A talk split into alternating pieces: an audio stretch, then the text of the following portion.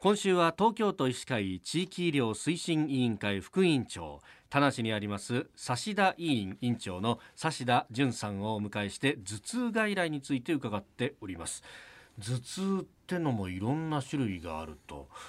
いうことを聞きました。まあ、昨日はですね一次性二次性というその頭痛が主かそれとも別の病気によって起こる頭痛かってところは変わったんですがこれ症状で切り分けてもいろいろあるんですか？あのこの症状があったら、ええ、この頭痛っていうような世界で統一したガイドラインでその人種差をなくしとか社会差をなくして、はい。いろいろ統計を取っていこうっていうようなことが頭痛国際頭痛学会って言って頭痛だけを論じる学会があるんですけども。で今ガイドラインの第3版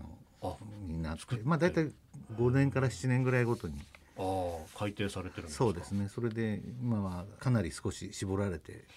診断基準が少し楽になってる部分っていうのもあります。あなるほど。で今までは結構手探りだった部分があったんですか、うん、手探りっていうかこれはどっちにあってもいいとこの症状は。でも反対では今はこの例えばだから片頭痛なんかで吐く、うん、気持ち悪い、うん、吐きたい嘔吐とおしん嘔吐ですね。これがあるものはもう反対に言えば片頭痛の可能性が高いということででいくつかそのチェックポイントがあって、はい、まあ日本の偉い先生がそのこれは多分片頭痛を持ってる患者さんあの方が聞けば分かると思うんですけど、うんうん、匂い過敏っていう音過敏光過敏っていうのがあって発作が起きてる時にですね大体こう暗い静かな部屋で横になってたいっていうようなことを言われる患者さんが多いんですけどそれだから結局音に過敏があって光に過敏があって、まあ、そこは匂いはまあ関係ないのかもしれない。ただその日本人の統計なので、まあ、海外に当てはまるかわからないんですけど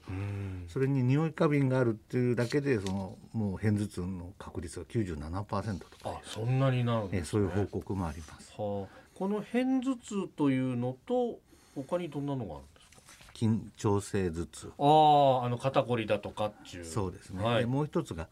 群発頭痛群発頭痛。群発の群は何々群の群で群れっていう字。あ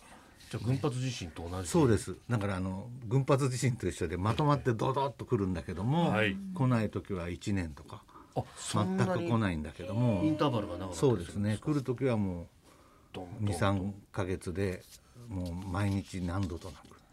で痛みは一番強いようで。それであの片頭痛は、まあ、女性の方に多い。緊張型はまあ半々ぐらいですかね。で群発は圧倒的に男性が多いんですよ。あそうなんですか、ねどうなんですか。日本と頭痛外来ってものもあんまりこう日本じゃ見ることがないんですけど、はい、海外だと結構研究進んでるんですか？そうですね。であのやっぱり日本とその民族性が違うというか人種性が違うというか、はい、日本はその死なないような病気っていうか頭痛普通の頭痛持ちと言われる人たちは、はい。死ぬことないので根性が足りないとかいや確かに、ね、怠け者だとかそういうふうに言われてあまり、まあ、生産性は当然仕事できないから落ちるんですけどあまりそういう方に観点がいかないんですね。日本はやっぱり命にかかる病気にはお金出しますよね。研究とかそういうただそういう命にかからないものに関してはあまり出ないと、まあ、そこは欧米だとやっぱり生産性が落ちるっていうのは非常に社会的な、まあ、今のそれこそコロナ禍と同じですよね。そういうことになるので、比較的そういうものに対しての研究の援助というかサポートが大きいようですね特にイギリスが。へえなるほど、はい、生産性を見れば確かに愕然と落ちるのはもう一目瞭然だけですもんね。はいはあ確かに国民性の違いみたいなところが感じますね。あの日本の先生でも偉い先生は大体イギリスに留学されてる先生多いですよね。頭痛を専門にされてるそうですね。へえ。えー、明日も頭痛について指田委員長指田淳さんに伺ってまいります。先生明日もよろしくお願いします。こちらこそよろしくお願いします